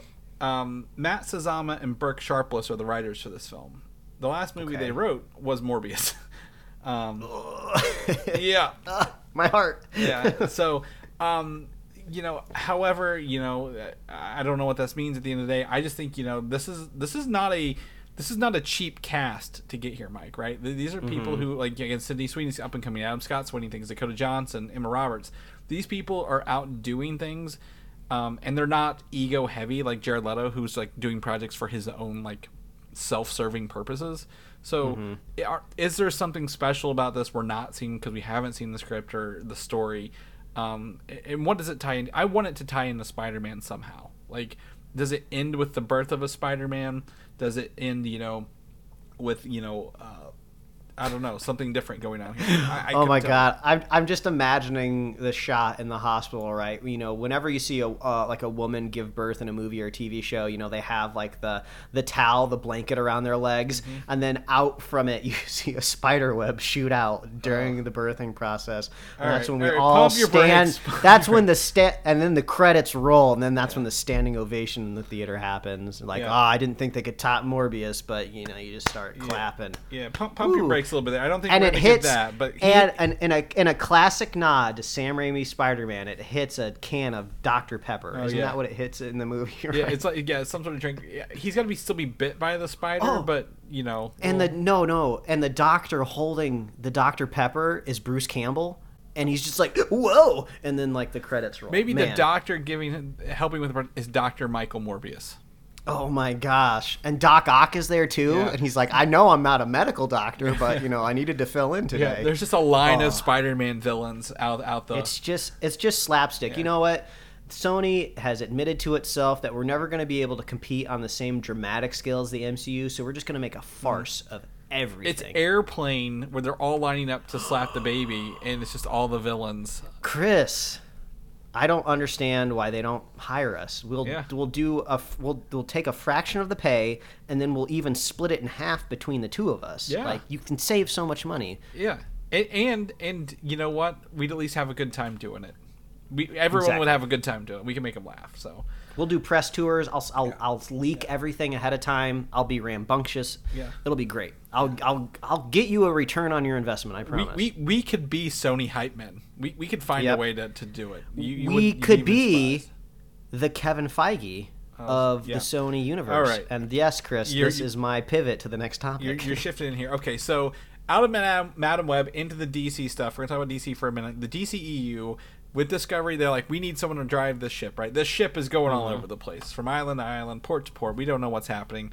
Uh, the rumor this week is that they are considering Greg Berlanti, um, who is known for his Arrowverse stuff, um, and h- any movies. I just know the Arrowverse stuff. Uh, he he's done stuff outside of the superhero universe. Yeah. He did um, uh, Love Simon, which Okay. was an adaptation of a book, and he also did like an like an indie movie too. Like, yeah, he's not totally uh, right but we know him in the superhero world for the arrowverse um, being uh, being the person to run the ship um, so i don't i is Sounds like you're was- split. Sounds like you're split here. I am. Is it was did the Arrowverse um you know suffer because it you know it's TV twenty three episodes a season and went on too long right and they just didn't know what to do with it because both the Flash and Arrow Legends of Tomorrow hell they even they all start off really good um so is it the I mean- longevity that hurts him or what like but I don't think he's he's not a Simon Kinberg bad I just don't know what to expect I think honestly, I think this is a, a genius move. Okay. Just because I feel like from the point of view of what Berlanti was doing when it comes to all of his thousands of projects that he's working on, like I'm, I'm being um, I'm being uh, hyperbolic here, but it's a lot. I think he's literally at one point in time he was over like two dozen projects in development. Right. As a producer, his job is to kind of shepherd these things through and then hand them off to creative people. And I think you were onto the right track here of just like you can only keep something running a story for so long and we should be impressed that the the flash went 9 seasons with you know 20 plus episodes like over like that would be what over 200 episodes or something like that oh yeah so it's an impressive mark just to get there, right? Uh, but it's just I think it's a good move. I think this is uh this is a person who could set up a universe that could go long periods, you know, hit these milestones, hit these bullet points. Uh, it seems like he's already proven himself capable of doing that on a TV scale, which is riddled with uh, budget constraints, time constraints, uh, you know, uh, actor constraints, location constraints, right? You know, if you give all the tools that you get at a feature studio, I mean, it, it, it seems like, you know, what you're trying to do here is they, they got to make a bet on somebody, right? Yeah. Things have to change over at DC. Are you gonna put? Are you gonna bet on somebody you know relatively unproven? Maybe he's Right. only done a couple of things here and there, or you know, do you do the Well- most logical choice? Yeah. And at least this seems logical. Like no one's gonna be able to say like outright, this is a hundred percent bad idea. So Right. maybe this is where you put your And- put your money into. And, and the thing is, I guess you know, I, I don't blame Greg Berlanti for everything. He's he's currently working. Uh, he's a producer on Titans, Doom Patrol, and Stargirl, which are all running right. Three different tones in shows, right? One's very dark and dramatic. One's very humorous and, and Doom Patrol's kind of farcical, and the other one, you know, Stargirl is for kids on on the CW.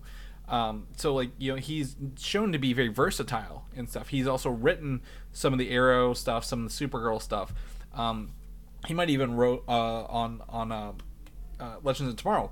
So I think he is, you know, a great choice because again, like Kevin Feige, he came from the X Men era, right? The early X Men era, worked his way through superheroes before kicking off the MCU proper with Iron Man and uh, as we talked about earlier, the Incredible Hulk. So yes, I think he does have that. I just want to make sure, you know, like we're giving credit where credit's due. Um, and and I don't think I don't blame him for anything. I think I think it's a fantastic choice. But would would there be anyone else better out there, Mike? I guess is my question. Um, but this is Yeah. this is not a bad choice out out the gate at all. Yeah, It's it's, one of those hard. It's one of those hard things to figure out too, right? Because it's like, you know, you don't necessarily want to tap just a director. You want somebody that has uh, mass producing experience, and those people usually aren't like super well known to the public, right? You know, people in Hollywood would know them and keep track of them. You know, producers know producers. You know, but like you know, us out here, we're just kind of waiting for the announcement, right? And then we'll all Google the person, and you know, and then judge them after we see their credits. Yep. But yeah, if I was a betting man, if I was in charge of Warner Brothers and there was a, a board of directors that were all breathing down my neck to uh, fix this, you know, this seems logical. Yeah, yeah, hundred percent. I, I think give him, you know, I, I wouldn't say bring it all in, but like, hey, start, pick a starting point and go forward, and and, and he could do it. He's also his Green Lantern stuff is in the works. I'm, I'm really excited to see if they that comes to fruition as well. So we'll we'll let you know if he's picked or not.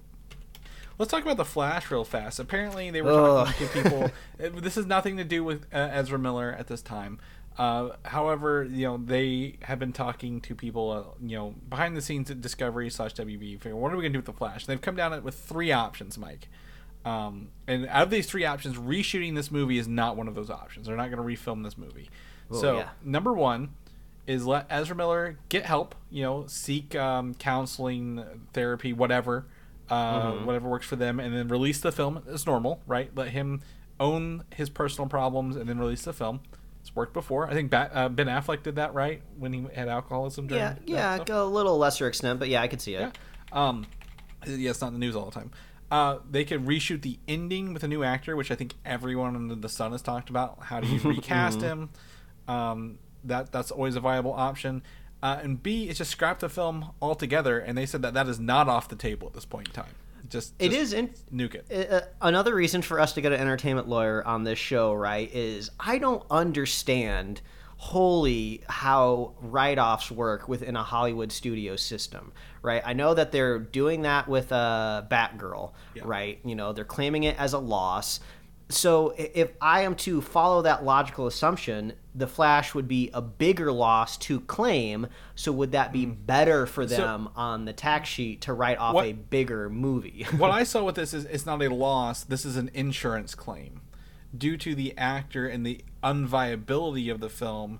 The insurance they take on the film Oh. would, would be for the Flash. They just don't know if it's in the right window for the, the insurance viability rather than the actual um, So loss just like when you, savings. So just like when you run into a telephone pole with your car, they're going to pay the uh, five hundred dollar deductible, and then they're going to get reimbursed uh, for the movie. Yep. Uh, so the weird thing is, is we talked about this a little bit at the beginning of es- of Ezra Miller's kind of problems before I would say they got worse. But we were in this situation where if you got to look at it from a societal lens, right, and from the point of view of the current time that we're in.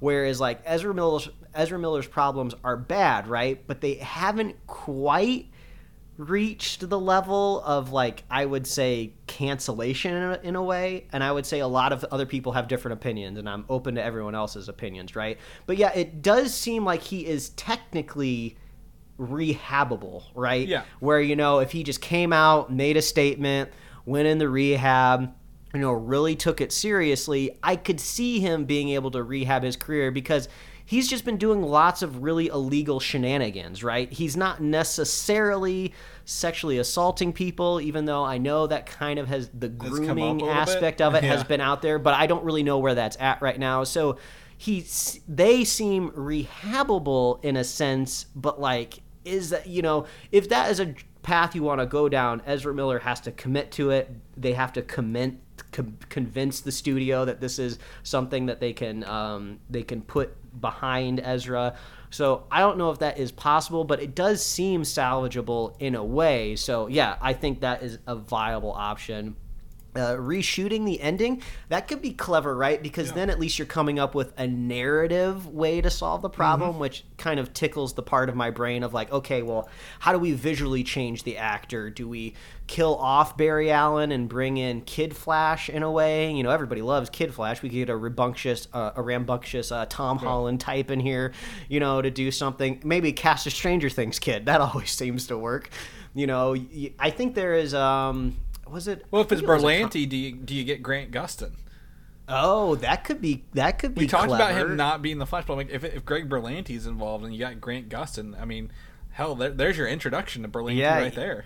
You've already built a lot of goodwill with the actor. Yeah. Um, I think there is a storyline. I can't remember if I read it in a comic or if it was in Young Justice. My my brain has just melded, but I think there is a storyline where there is a like an, an adult Flash that like sacrifice Yeah, sacrifices their life to save like a yeah, yeah, not to save like a younger version of the Flash. So that the, Yeah. the sacrificial play could be in there. Yeah. Either way, they'd have to reshoot the ending. Well- uh, there's there's there's rumors, you know, not necessarily rumors, but there are kind of like initial reports of people that have seen like the test screening for the Flash that have said the ending of the movie kind of leaves Ezra Miller in the pocket. Like he's still going to be the Flash with the current ending that they were testing. So you're right, reshoots would be necessary. But yeah, I think I just like the idea of a storytelling creative solution Oh yeah. too. Well, here's the other thing. You know, we we know Barry Allen as the Flash, but there literally are a dozen other characters as the Flash, right? Um, Yeah. In, in that, so like people who have the Speed Force. So is it maybe not a recast of Barry Allen if if Ezra Miller is eh, you know rehabable, right? Um, Mm-hmm. Is is it like, hey, we're gonna get the other Flash characters up here, kind of like how Green Lantern has a a dozen Green Lantern characters. Like, do we just Mm-hmm. like, oh, hey, we just add on somebody rather than having to actually write somebody out of, of Yeah. the, the movie? And how and how do you do that though? Because even if you do write in a script, you know, uh, Barry dies, right? Mm-hmm. You know, do you need to bring Ezra back in to film that scene? Do you just use, uh, you know, CG technology to recreate the face, like, you know, like fading into the Speed Force? You know, do you need new dialogue? Is there a way to make it organic? I'm not entirely sure. Uh, there, there are uh, confirmations that uh, Ezra was doing reshoots this summer before some of the big dramatic Yeah. headlines came out about them. So uh, I don't know if uh, they were filming stuff that, that to possibly pivot on this. I don't know. It is wild. I would just love to be a fly on the wall for the production of this film. Yeah. I mean, from start to finish, the length, the changeover of directors, the drama. I don't of even know if I want to go to production. I just want to be like, I want those update emails every week, right? Like, hey, what's the status on this? Just a big can I bunch of get- shrugs. Like, I don't know. Like, what? What are we? Can I get the copy of? Can I get the copy of the minutes? Yeah. For this one. So- but, whew, yeah. So Three three uh, options. None of these seem unviable, really. Like, Yeah. really at this time. So, um, And this is supposed to be the end of the year, right? Isn't this a November film? Or did it get moved I actually have again? it pulled up here. Uh, we have it as June. It's June next year. It wasn't moved. To next, Oh, It was moved from early. It was March of next year, and it was moved to June of next year. Gotcha. Um, okay, it- so they got a little bit. They got a little bit more time to make a decision. The, I worst part of this is it's not the story, it's not the movie in itself. It's one actor ruining this for Mm. everybody, right? Like even the directors and writers are um, the people who who wrote you know Spider-Man: Homecoming. So wh- we just gotta we just gotta keep guessing until until it hits. So hopefully we we'll find one thing. Hollywood. Yeah. I mean, like I said it before, the thing I love about Hollywood is it's just unpredictable. Yeah. You- even when you think you got it nailed down packed, there's always a wild card. Hollywood is not Holly good sometimes. How about that? There you go. All right, all right. I'll, I'll stop with the bad jokes. We're moving on into the Batman. Uh, fun fact I found out this week: um, the sequel to the Batman, the one of the biggest movies of the year, right, uh, has still not been greenlit by Warner Brothers or Discovery. So um, I we were kind of under the safe assumption it was. Um, they're doing the Penguin show, right? Obviously with Colin Farrell. Um, maybe maybe they're working out details, scheduling. I, I don't know what's going on here. Um, but Maybe I, I would imagine it's just like clerical, probably bookkeeping issues, right? You know, there was new ownership at the studio, so just different I's and T's need to be crossed. Would be would be my guess. You know, maybe uh, uh, if the you know the 45 day window right you know that has to be written down in like a contract for like robert pattinson somewhere right you know that's changing so then now the sequel has to change so I, i'm not looking into this too much, but it, it is a sign that even some of the biggest, most successful things at Warner Brothers, you know, need to be kind of like reevaluated in in a sense of like, you know, we can't just automatically greenlight stuff. There's corporate things that have to happen. So, Yeah. um, exactly and and it's not necessarily that it's a bad movie or that things didn't go as planned it's just you know there there are other things that we just don't know happening in the, in the background You know so. what? You know what I remember the most about that movie, which I, is not a bad thing. every time I think about the Batman, I always think about the score, which Yeah. I think is really impressive because I can't think of the last time I, I had seen like a superhero film or a comic book film where the score has stuck with me for so long. So Mm-hmm. so props props to that film for just being an earworm, which doesn't happen often. Yeah, I, I think for me, um, it always sounds like it always sounded like Darth Vader, like you know the Imperial March kind of music. So, Mm-hmm. um, yeah, I, I mean, I, I don't know. I'm, I'm interested to watch it. I think to me the visuals stick out to me probably more than the sound. Right? Like I, I love the, I guess music. The sound is pretty good. Like the car chase scene. Right? The Mm-hmm. how it how deliberate Matt Reeves was with every shot. So. Um, I, I would love more. I, and I, I hate that we have to wait for another one, but I would I would love more sooner than later. Because if you don't, the Batman stuff you get in the meantime is stupid as hell. Um, and I've not watched Pennyworth, so this is not a statement on the quality of it. But the new season three for Pennyworth, which was confirmed, has been retitled called Pennyworth: The Origin of Batman's Butler. I don't know what's crazier, Chris, that um, you telling me there's a season three confirmed that it made it past season one.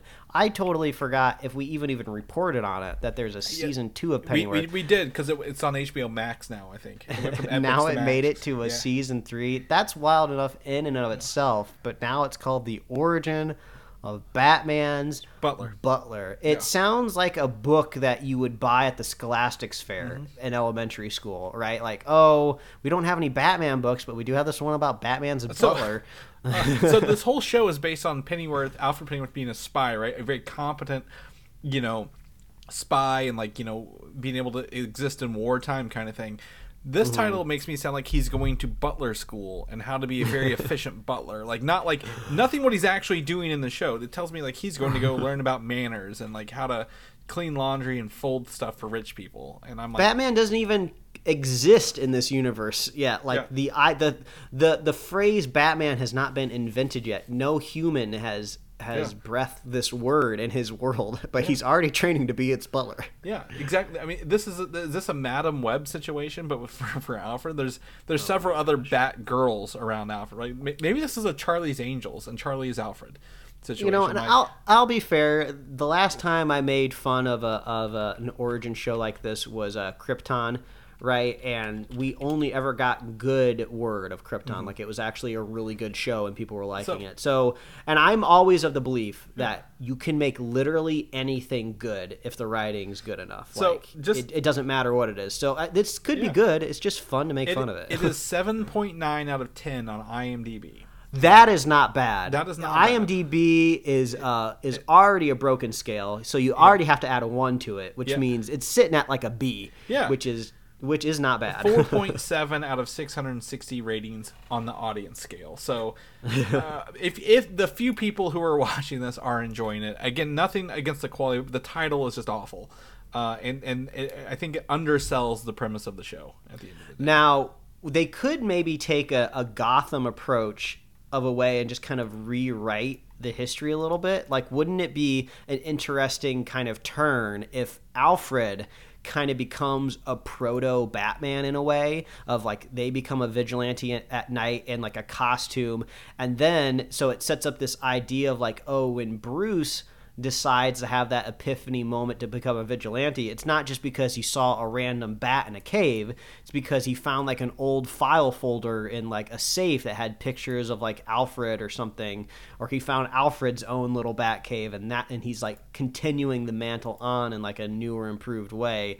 Because then at least it gives a little bit more interest to the idea of it leads Mm-hmm. Oh, yeah. to something at some point in time. But that who knows? Maybe that's literally happening right now, and I'm just not watching the show. Yeah. But you know, there you Yeah, go. he, he's still a young young gentleman, so he he's got a ways to go. But yeah, I, I think if, if you're going this far, I think season three is going to be the end of your show. But you know, we've been wrong before, and it could get a four or a five even along the way. Uh, lastly, uh, Mike, have you had a chance to watch this new Sonic movie yet? Sonic Two. I haven't watched any of them. Oh yet. my God, Which- you're missing out, is- man. It, it's so funny to me because like every time we talk about Sonic, I'm always like, oh, I'll watch it. I know it's streaming for free. I can watch it whenever I want on one of these services, and I just I just never get around Sonic to it. It's one's just, great. It just It the idea evaporates from my brain the second that the podcast is Well, over. I'm gonna I'm gonna I'm gonna schedule a reminder to text you this week to watch Sonic when you get a chance. Sonic one's great. I I still need to watch Sonic two. Um, I, I know premise about, it, but we talked about this. This is not really a spoiler, but it's Sonic three. Christian Bale has been cast as Shadow the Hedgehog, the voice of Shadow. which is so it's so it's so funny because I mean like the funny thing about Sonic voice acting characters, you know, from like the video games, right, is that like the voices never match these kind of weird kind of animal. They were never in the games. creatures. You just heard the spinning sound, and then the when you boing Well, in the- off in- a jump. pad. Yeah, well, in the 3D versions of the games, you know, the oh. characters do have voices, and Shadow has, has he has like I can't even do it. Has like this kind of super deep gravelly voice. So he's doing his Batman Bale. Yeah, and it's just like this is like Christian Bale's like perfect, and then obviously everyone lost it when uh, Idris Elba was cast as Knuckles because it's just like Knuckles is not supposed to be sexy. What's happening here? Yeah. So I, I love this train of like just getting these huge actors, A list you know, actors as like Yeah. all like you got Jim Carrey as as Eggman, right? Robotnik and um yeah, it's fun. So this is coming out Christmas 2024. Uh, can you imagine just a couple years ago Sonic was the fucking joke of the internet, right? Like with his human teeth and his eyes. Like even so much that Chip and Dale use him as a joke character. Oh, ugly In- Sonic. Oh my Ugly god. Sonic. Yeah. So That's like, the best thing about Sonic is that ugly Sonic now he is exists in that he is film. he has bounced back and he is you know speeding into your homes and I, I'm excited to see this. So um uh I, I need to watch the second one. Uh, so I'll probably put that on my. Um, I have a, a little list of things I need to watch. Um, Isn't it weird to think that we're getting a Sonic trilogy before we're kind of getting like a proper decent Mario movie too? It's weird that like Se- Sega has kind of like lapped the the I mean this mascot Sonic was created to compete directly with Mario. Right. Like he was he was It- grown in a lab to compete with another company and now he's outpacing uh, Mario. well, I also think the other thing is um, Mario had a movie, uh, and if you've watched it, you Yes. know how bad it is. Uh, Sonic has one movie, and it's more recent. So I think I think I would say uh, maybe I wouldn't poke fun of that. I'm actually disappointed. Pokemon hasn't come up with another two movies, right? I After was the success just- of Detective Pikachu. I was just thinking about that the other day. I loved Detective Pikachu. I was surprised how fun that movie was. Yeah. And yeah, where's the announcement? Where's the tease to the sequel? Like, I was so confident about the the Pokemon movie universe when we reviewed the movie. I was like, "Oh, this is next. This is it. Yeah. This is the thing that's going to like overtake the box office. This Pokemon franchise." And now I'm here like an idiot. Like what? Like four years later? Yeah, well, yeah, nothing's happened. I would say it's even more. And honestly, even if we didn't get a Detective Pikachu 2, something else set in that universe would work easily, right? Like it, it would work so well. So like thoroughly disappointed, I think, in the Pokemon company rather than Mario, um, because they had a success. They had a huge hit with that, and just kind of and you had you had Ryan Reynolds. Like he was not only was he like we thought he was at his peak when he was voicing Pikachu. He's peaked even more now. Yeah. He's only he keeps climbing the mountain. It's He hasn't even begun to you- peak, Mike. I, I don't know what you're talking about. yeah. And also, like you, it, it's much easier to nab him because you're only getting his voice. Well, I guess technically he is physically in the film a little Yeah. bit, but yeah, you got his voice. Like just just go at it. right. Well, well, even again, even if not, you've set a very visual universe that you could do other stories in.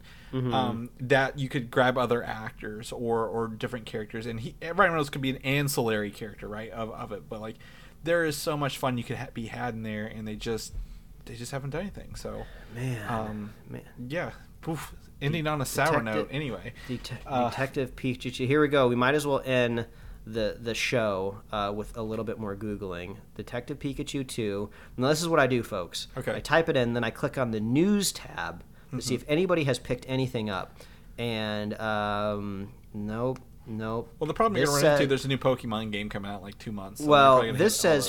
February 20th, 2022. So in this calendar year, Detective Pikachu 2 is still in development. A recruitment um, a recruitment uh, site shows.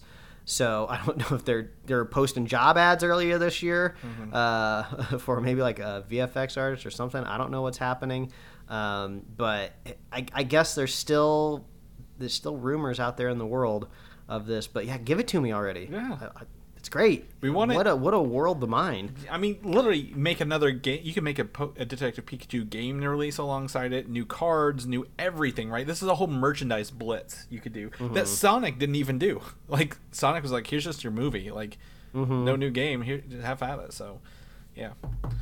All right. Well, anyways, Mike, let's let's wrap this up. People have been with us uh, for an hour and a half now. If people want to know what you're doing, what you're up to, where can they get you at, my man?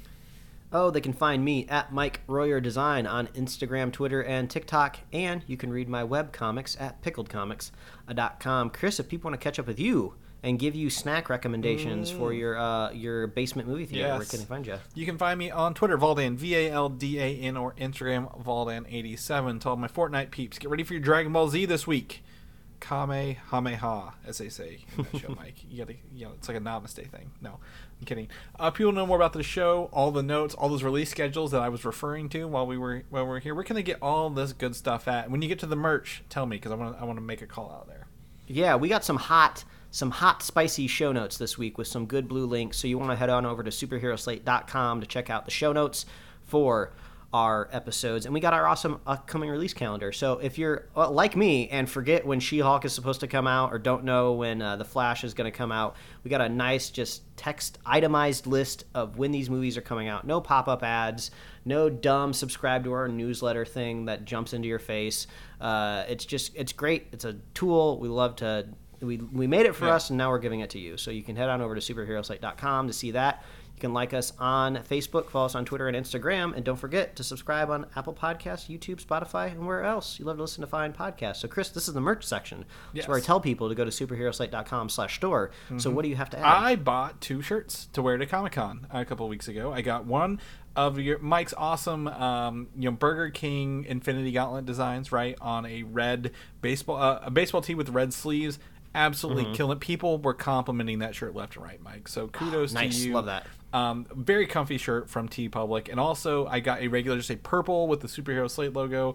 Um, the the new Heather options are beautiful colors and just as comfortable, if not more comfortable than other shirts. So oh yeah I. I love heathered shirts yeah, so I, I mean, you may say, oh, well, I mean, are these good shirts? TeePublic makes fantastic shirts and fantastic fabric. I bought it for myself. Like, I spent my own money to get these uh, so I could wear them at the thing, and I just absolutely fell in love with them. So um, I just want to give you a shout for the designs and TeePublic uh, to do that. And they can get them. Where can they get the swag at? Again, did you already say?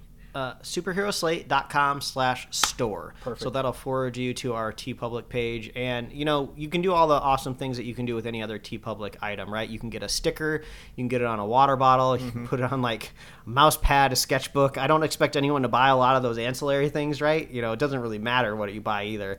Uh, but you know it's just a checkbox right? So I'm, i leave it checked open so you can get it on whatever you want. Whatever you guys so want. yeah superheroslate.com slash story. we love hearing from you. Reach out. What do you think the future of the hulk looks like when it can return to theaters? We'd love to know your thoughts. Um, do you want stingers to come back to disney plus shows every week uh, just at the end? Uh, curious how do you feel about the Madame Web uh, web that's being weaved? Uh, what's your idea? If you were in charge of warner brothers what would you do with the flash? We love hearing your ideas your thoughts uh, reach out, let us know. Uh, we love our super fans. If you want to be a super fan of the show, all you got to do is share the show with a friend, share the show with a pal, a buddy, a chum, and we'll be here every week, folks. That's right. We'll see you guys next week. Bye. Thanks for listening, and don't forget to subscribe.